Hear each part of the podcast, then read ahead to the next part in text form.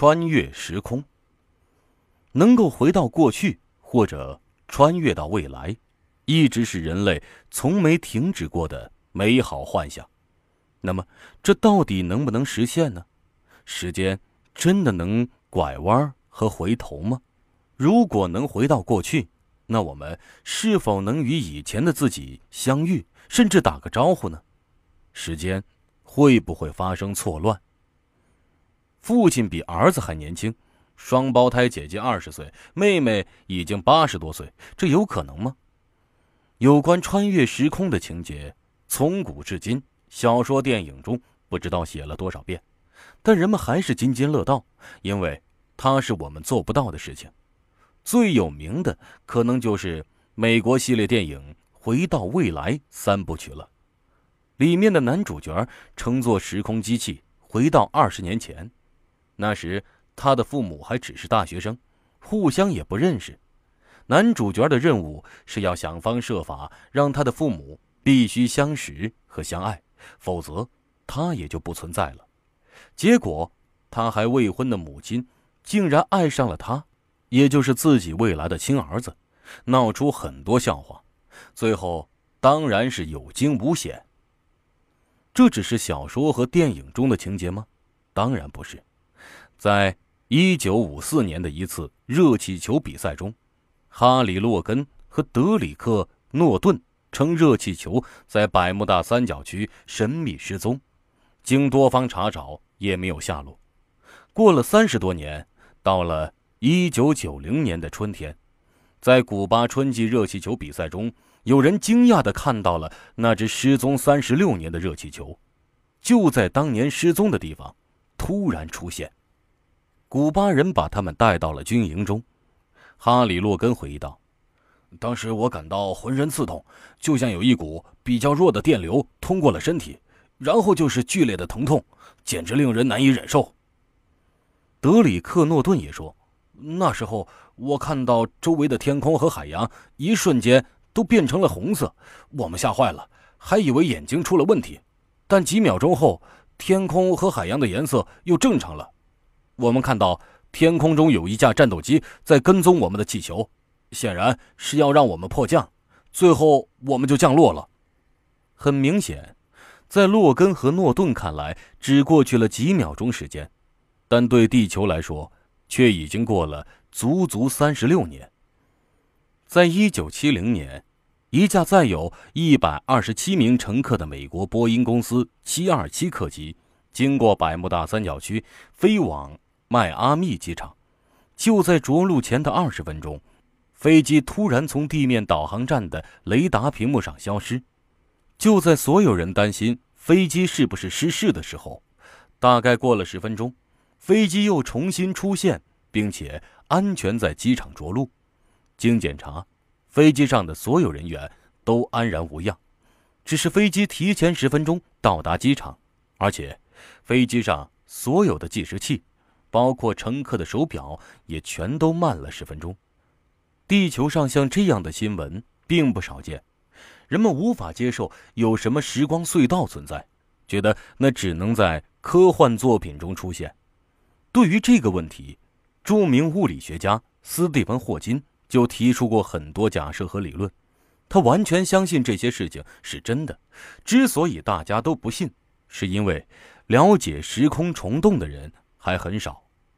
霍金举了个非常简单的例子：当人们在路上开汽车时，向前走和向后倒车是第一维空间，向左右转弯是第二维，在山路爬坡和下坡是第三维，那么时间就是第四维。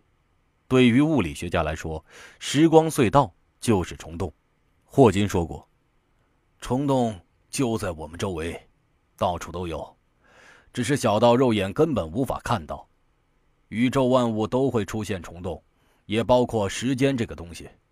时间也有细微的裂缝和空隙，比分子、原子还小的空隙叫做量子泡沫，而虫洞就存在于这些量子泡沫中。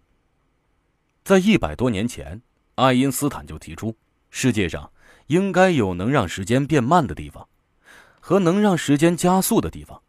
时间在太空中比在地球上要过得慢，原因是地球有吸引力。爱因斯坦同时发现，物质能减慢时间运行速度，就像河的下游，物体越重，对时间的阻力也就越大。这种惊人的事实，为通向未来的时间旅行打开了通道。霍金无疑是当代最优秀的物理学家，他认为。时空旅行的天然交通工具就是黑洞。地球距离银河系中心有二点六万光年，那里是银河系中最重的天体，一个质量相当于四百多万个太阳的超大黑洞。在自身的引力作用下，这个黑洞被压缩成一个无限小的点。离这个超大黑洞越近，遇到的引力也就越强。如果离它太近，连光线都逃脱不了它的魔掌，也会被吞噬进去。这样的超大黑洞对时间有明显的影响，它让时间减慢的速度远远超过银河系中任何物体，所以也有人称它就是一台天然的时间机器。霍金说：“宇宙飞船也许能够充分利用这种现象，比如。”一颗在地球轨道上运行的卫星，它每绕轨道运行一圈的时间是十六分钟，但如果它能靠近一个超大黑洞，那么时间就会慢下来。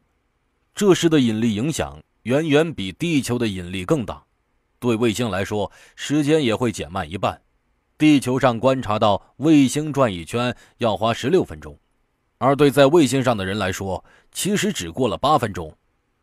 我们可以想象一下，如果这颗卫星运行了五年，但别的地方其实已经过了十年，当卫星上的人回到地球，就会看到地球上的所有人都比他们老了五岁，所以他们能利用超大黑洞的原理制造出一台时间机器来。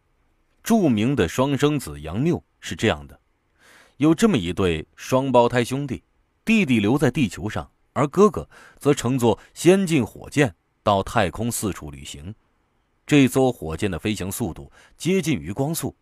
在太空旅行的哥哥过了两年再返回地球时，发现他弟弟早已死去，因为地球上已经过了一百年。对哥哥来说，他就实现了回到未来，但这个理论还没有在科学界上得出定论。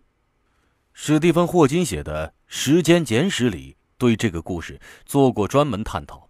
他认为，就算真的能超过光速，也不太可能真正穿越时空，因为时间倒流只是个假象。超光速运动的物体将会引起时间和空间的一系列量子力学上的复杂反应，最终让穿越时空失败。同时，霍金还表示，时间机器。只能把人带向未来，而不能回到过去，因为回到过去违反了基本的因果论。我们也能发现，那些发生在地球上的时空穿梭事件，也都是让人前进到未来，而没有人回到过去。比如，在某天发现有一个人出现在地球的某处，他声称是你的儿子，而这个时候你还没结婚呢，哪里来的儿子？当然，也有很多科学家持不同意见，而且他们觉得穿越时空的方法并不只有超光速一种。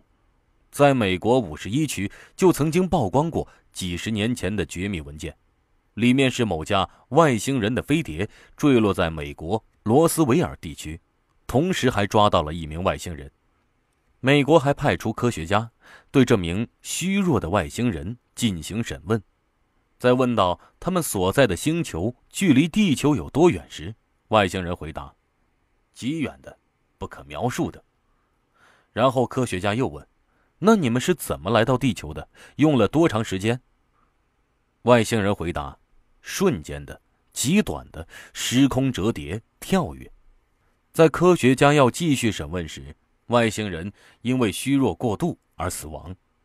据说现在那几名外星人的尸体还保存在五十一区的核心区域绿屋之中。对于外星人说的那些只言片语，人类还很难理解。但这几句话无疑提醒了人们，在时空中穿梭，并不仅仅要靠光速，而是还有另外的更高科技的方式。时空也只能折叠和跳跃，这种方法是否能实现回到未来，现在还没人能知道。